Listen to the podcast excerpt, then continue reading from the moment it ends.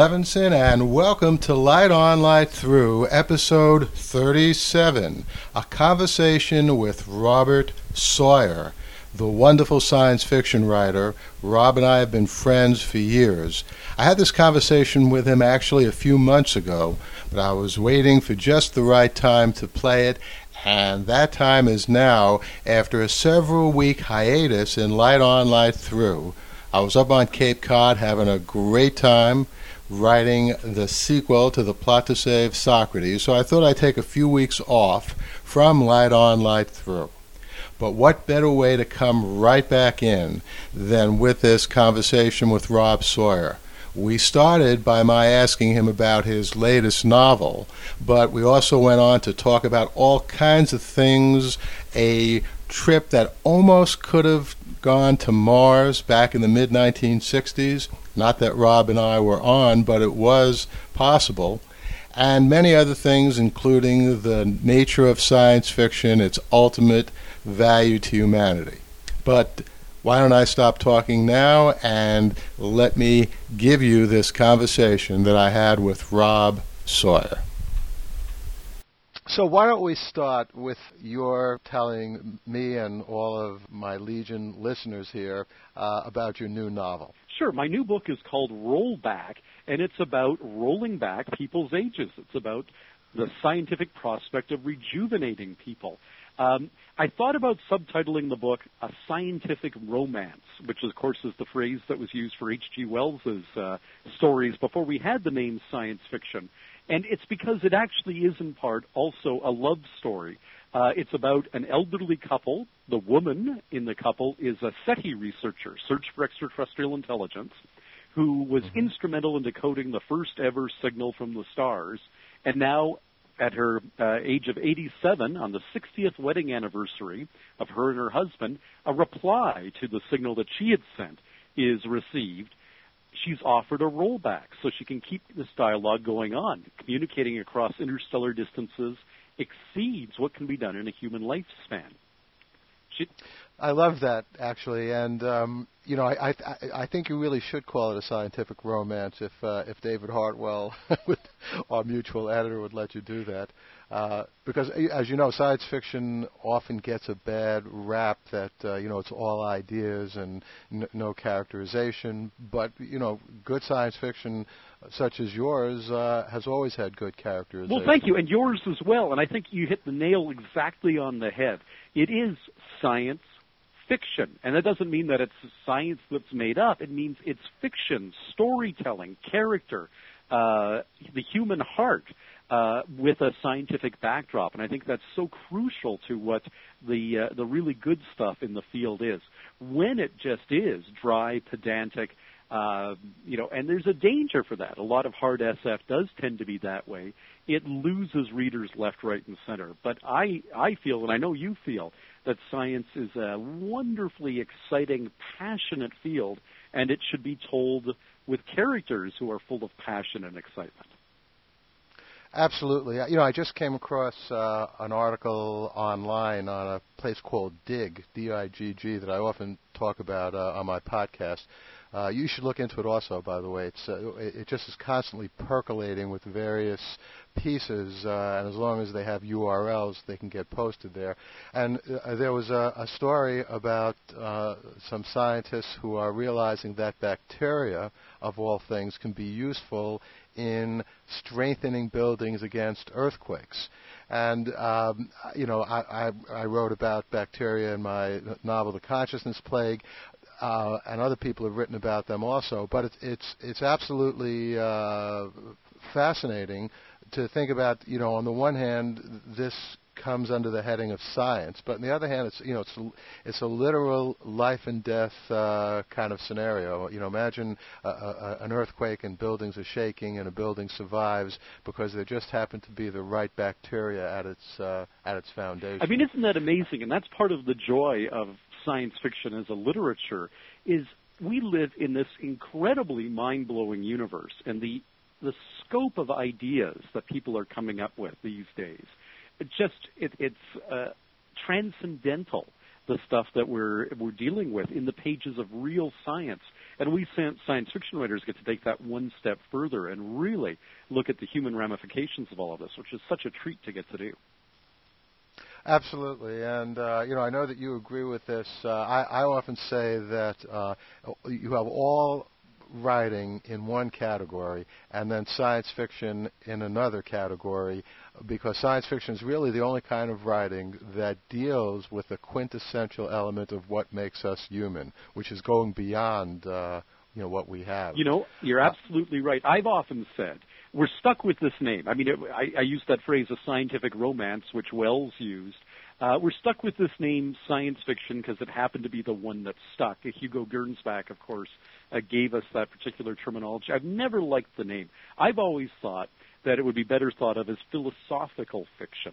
And we could have almost as silly a name for it. Science fiction, of course, gets known as sci-fi. Philosophical fiction would be fi-fi, which would be perfectly fine with me. It's the literature of ideas and literature, you're exactly right, of the meaning of life, of what our place is in the universe, and also it's the only literature that has any kind of sweep to it, by which I mean it deals with not just this week, this month, this year, but where we came from, the inertia that's behind us, and what it's driving us towards decades and even centuries down the road. It really contextualizes humanity in a much larger way than any other kind of writing does. Well, absolutely. And uh, even when you talk to hard scientists and you see what's going on with their work, what makes it really the most interesting is uh, very often the, the, the, combination of social and philosophical factors. I heard Freeman Dyson uh, give a talk last week um, about a, uh, something I barely knew about, uh, uh, something called the Orion Project, as distinct from the current Orion yes, space, yes, yes. spacecraft. The, yeah, the old nuclear-powered spaceship project. Exactly right. And, you know, we might have made it to Mars in 1965, and the reason we didn't, and, you know, I couldn't help thinking, here's the makings of a great, you know, science romance or philosophic fiction, as you're saying, or science fiction novel. The reasons we didn't was not because of a failure uh, in the technology, but because of the, the, the social matrix just wasn't supportive. And in particular, you know, people were frightened there'd be nuclear fallout, and you know, John F. Kennedy had all he could do to get us going to the moon, and he couldn't take on an additional Mars project. But the, it, it's those elements, those human elements, that often determine whether science uh, makes it or not. In any case, totally, totally. Uh, you know, one of my favorite films, and I'm, you're of the, the right era too. For certainly, to probably been one of yours was 2001: A Space Odyssey. When that was being conceptualized, uh, Clarke actually suggested to Kubrick that they use an Orion-style nuclear bomb-propelled system for Discovery, the spaceship in that film. Now, Kubrick had just come off of having done Doctor Strangelove, which ends with a you know huge number of nuclear explosions, and he decided we won't meet again. We're not going to go down that particular route in this film. But yet the politics and the sociology of science you and I write about that all the time. Kim Stanley Robinson, one of our colleagues, of course, has made quite the uh, the, the, the big thing of that in his latest trilogy, uh, you know, Forty Signs of Rain and, and and its two sequels. That so much of the way our world is shaped isn't just the science, but the sociology around it. Absolutely, and you did a wonderful job in uh, as I've often mentioned to you, with all of your great works, these are still my favorite three novels that you uh, wrote, and, and, I think they're really classic in the field. Your dinosaur trilogy. Maybe you can talk a little bit about that. Uh, th- th- in, in, case our readers don't know, th- this is basically a trilogy about dinosaurs, but it's essentially about the scientific revolution. That's exactly right. It's uh, the trilogy uh, collectively is called the Quintaglio Ascension. Individually, the books are Farseer, Fossil Hunter, and Foreigner, and they're available uh, from Uh, the books are retellings of pivotal moments in human scientific history, but at some remove and in disguise. And what I've done is I've created an alien world where dinosaurs uh, transplanted from Earth have survived to the present day. So the first one is a retelling of the Galileo story and uh, the, the conflict between uh, Galileo and the Roman Catholic Church. Uh, the second one is a retelling of the Darwin story and again, Darwin, and lo and behold, that darn Roman Catholic Church again.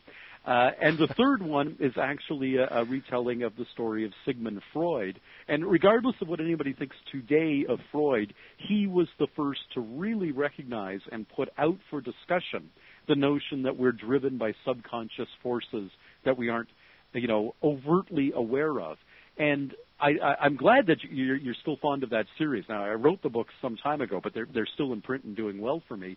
Um, but yeah, the idea of exploring the sociology around the science, of exploring the religious response to breakthroughs in science and technology, uh, I think is one of the great things that science fiction gets to do that you almost never see being done anywhere else without it being totally polarized uh, to begin with. You know, you can find any number of books about creationism and any number of books about evolution, and people go into the bookstore and they self-select based on their own pre-existing views on these things, which one they're going to pick up. Are they going to pick up Michael Behe, who is, uh, you know, in the intelligent design movement, or are they going to pick up Richard Dawkins, who is the hardcore evolutionist?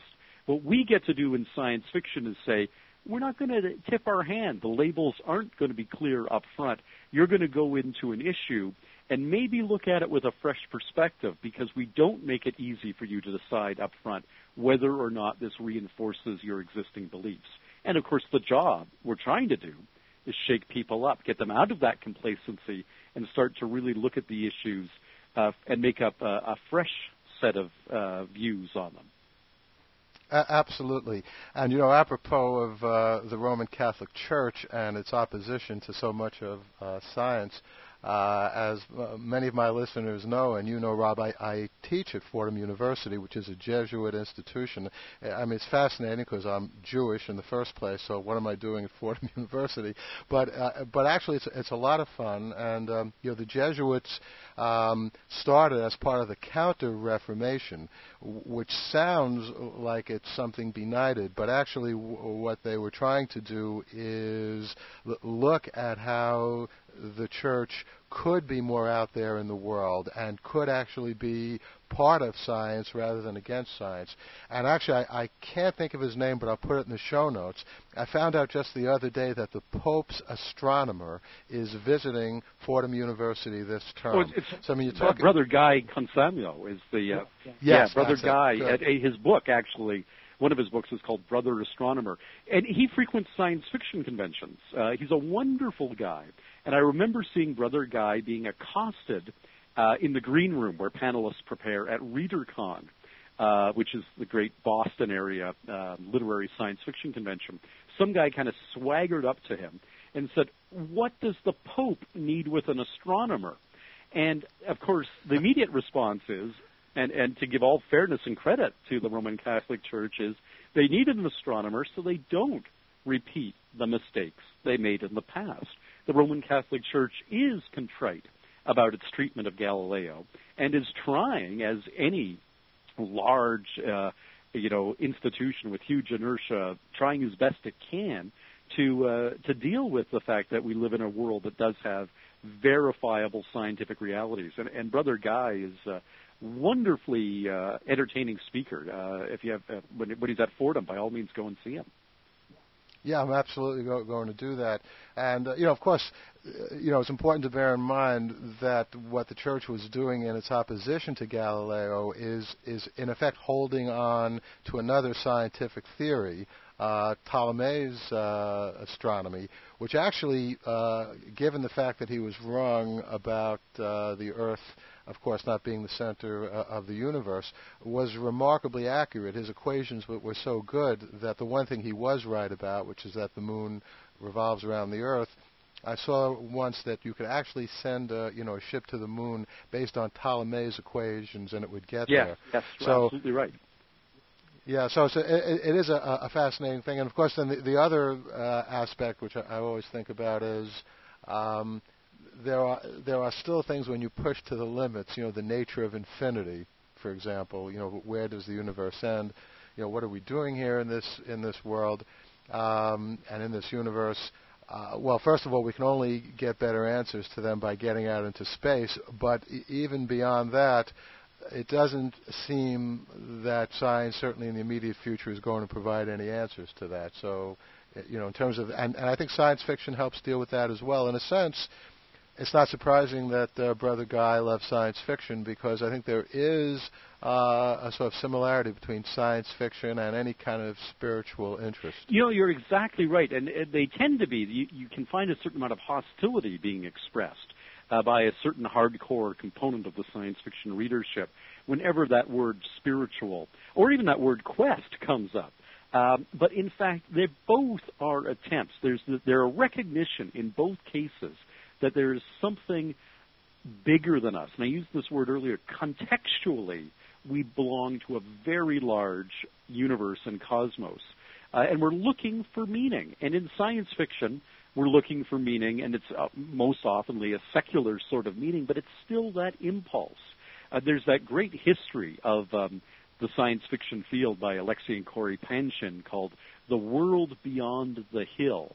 And it's exactly what it's all about this insatiable curiosity as a species we have to go climb the hill to see what's on the other side. We can't stop wondering what's going on over there and what's beyond the horizon. It's the same impulse and, and this uh, antipathy that you sometimes encounter between the two camps is, is surprising, isn't it?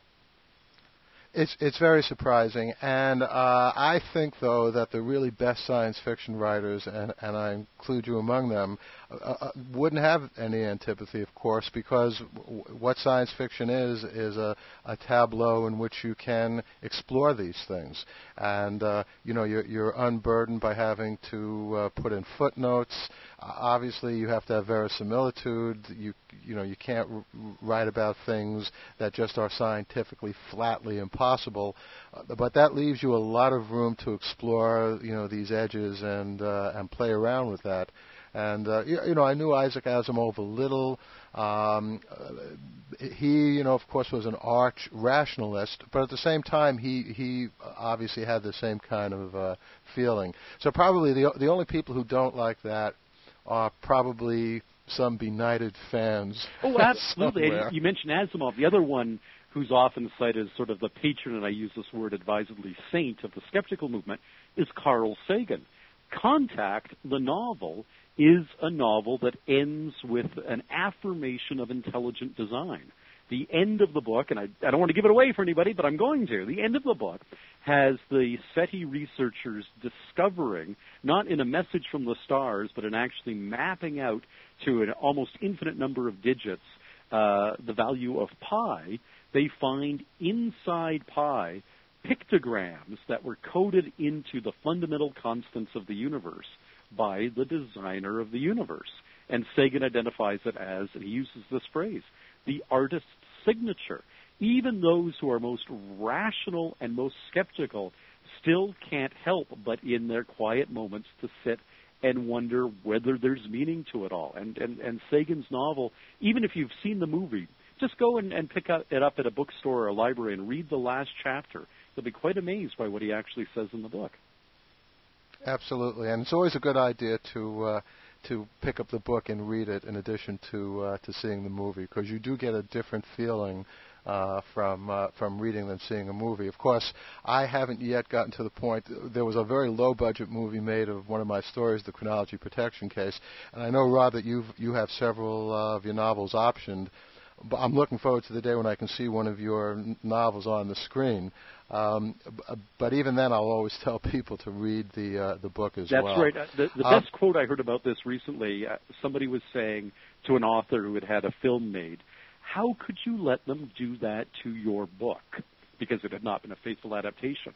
And the author said, quite rightly, "They didn't do a single thing to my book. Here it is. The book hasn't changed at all." That's great, and I know uh, David Brin said something along those lines too. Of course, uh, The Postman was made of his, and it was a terrible film of what I thought was a really great book. I agree, I, and I, I didn't even think it was that bad a film. I, or the first half of it was good anyway, right? And it fell apart later. Um, listen, we only have a few minutes left because um, I, I want to keep this to about 20 minutes. Um, maybe you can tell us a little bit about uh, what your next uh, piece of work will be about. Sure. I've Rollback is this novel that's dealing with rejuvenation and it's dealing with um, aging and it also deals with SETI, the search for extraterrestrial intelligence. but I wanted to move away from any kind of science fictional trope in my next uh, project and still do something science fictional. So what I'm doing is a trilogy that's got the working title of the WWW trilogy. It's about the World Wide Web gaining consciousness. In other words, I'm not bringing in aliens. I'm not bringing in time travel. I'm not bringing in faster than light travel. I'm just saying, hey, look, we've been haphazardly building something that is already exceeded the complexity of the human brain in terms of interconnections and will soon vastly exceed it. We know that when that complexity point was reached in the biological world, consciousness spontaneously emerged. Could that conceivably happen on the platform that we've created, uh, which is the World Wide Web? And if so, how will we relate to it? And I'm having a blast doing the trilogy. The first volume will be called Wake. The second one will be called Watch, and the third one will be called Wonder. And it's it's science fiction on Earth dealing with nothing but extrapolating not made up technologies, but the technology that already exists here and now. That sounds spectacular. And what I also like about that is anyone, anytime anyone talks about the web, or anytime uh, we see www, it'll be a good way of promoting your trilogy. And that's you know that's right. And I called my current book Rollback in hopes that every time somebody sees a Walmart commercial, they'll want to buy my book. Okay. Listen, Rob, it's been great uh, talking to you, and uh, to our listeners, Rob and I are going to continue talking after we end this, and uh, you know maybe someday I'll tell you about that. But at this point, we pretty much have to wrap up the interview. So, Rob, thanks a million. My it's great pleasure, talking Paul. to you. Thank you. You're welcome. The Light on Light Through podcast is proud to be part of the Blubrry Network. That's blueberry with no ease dot com. And now a word from our new sponsor, Go to My PC. Communication theorists know that there are two kinds of information that we need to thrive in this world. One kind of information comes from the mass media, newspapers, radio, television. The other is information that we ourselves may create or write. Now, you can get the information on radio and television and the internet just about anywhere. So, what do you do when you have some very valuable information that's on your home computer and you're out there traveling somewhere, maybe across town, across the country? Use GoToMyPC and you'll discover the power and freedom of the web. Try it free right now for 30 days with unlimited access. For this special offer, just visit gotomypc.com forward slash podcast. That's go to gotomypc.com forward slash podcast. You are listening to a Runaway Network podcast from runawaynetwork.com.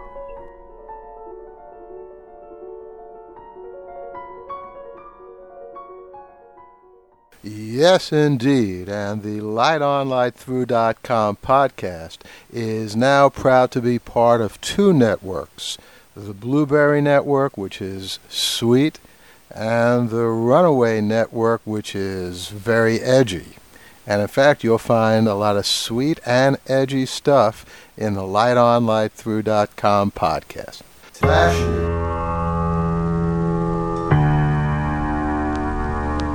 The Sopranos as a whole, and its ending in particular, will surely take its place next to Shakespeare. So, David Chase has given us a Sopranos or the Tiger ending. He's the princess. He knows what's behind the door of darkness. Anyhow, David Chase, of course, could have done whatever he wanted with The Sopranos, and that's just what he did. He chose to put in a deliberately, radically unfinished ending. And in so doing, I think he's in effect issued a challenge to all of us, all of us closure junkies. Are we ready to kick the habit and at least consider going to the other side? Promo.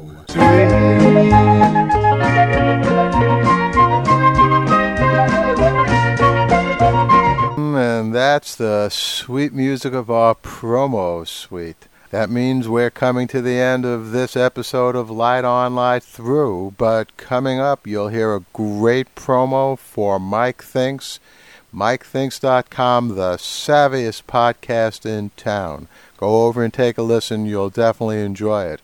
Hey, and you're going to hear a promo for Sean Farrell's podiobook of my first novel, The Silk Code. And Sean has actually finished the podiobook now.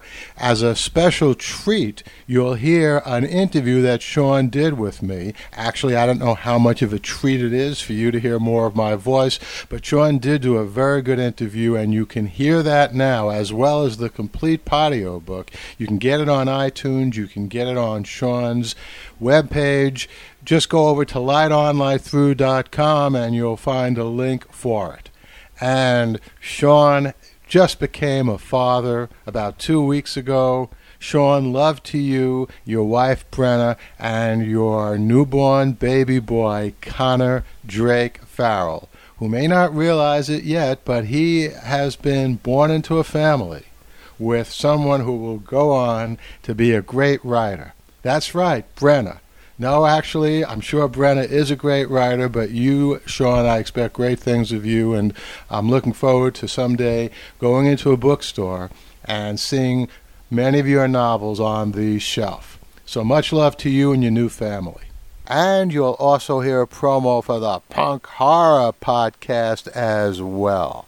So listen, it's been great talking to you. I look forward to talking to you next time. In the meantime, sit back, relax, and enjoy.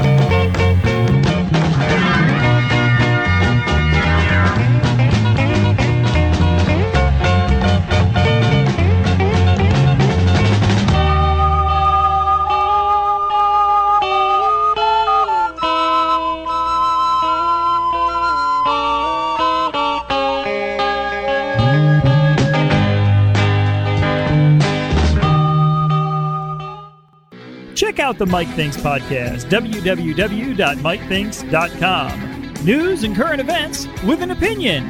The Mike Thinks podcast. It's the news you missed. www.mikethinks.com.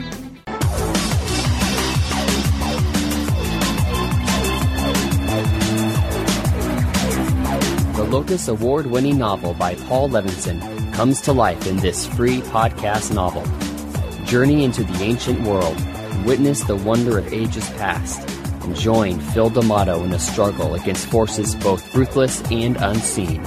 Visit www.thesilkcode.blogspot.com to learn more about the author and the novel. And subscribe today at podiobooks.com. Join the battle, witness the wonder, or forever be victim to the awe and power of the Silk Code. Phil D'Amato is ready. Are you?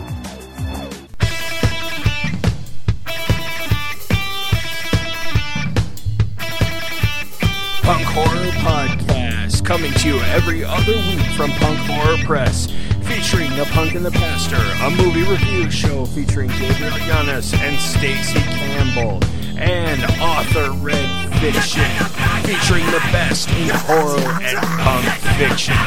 Don't miss it. Subscribe now at www.punkhorror.com.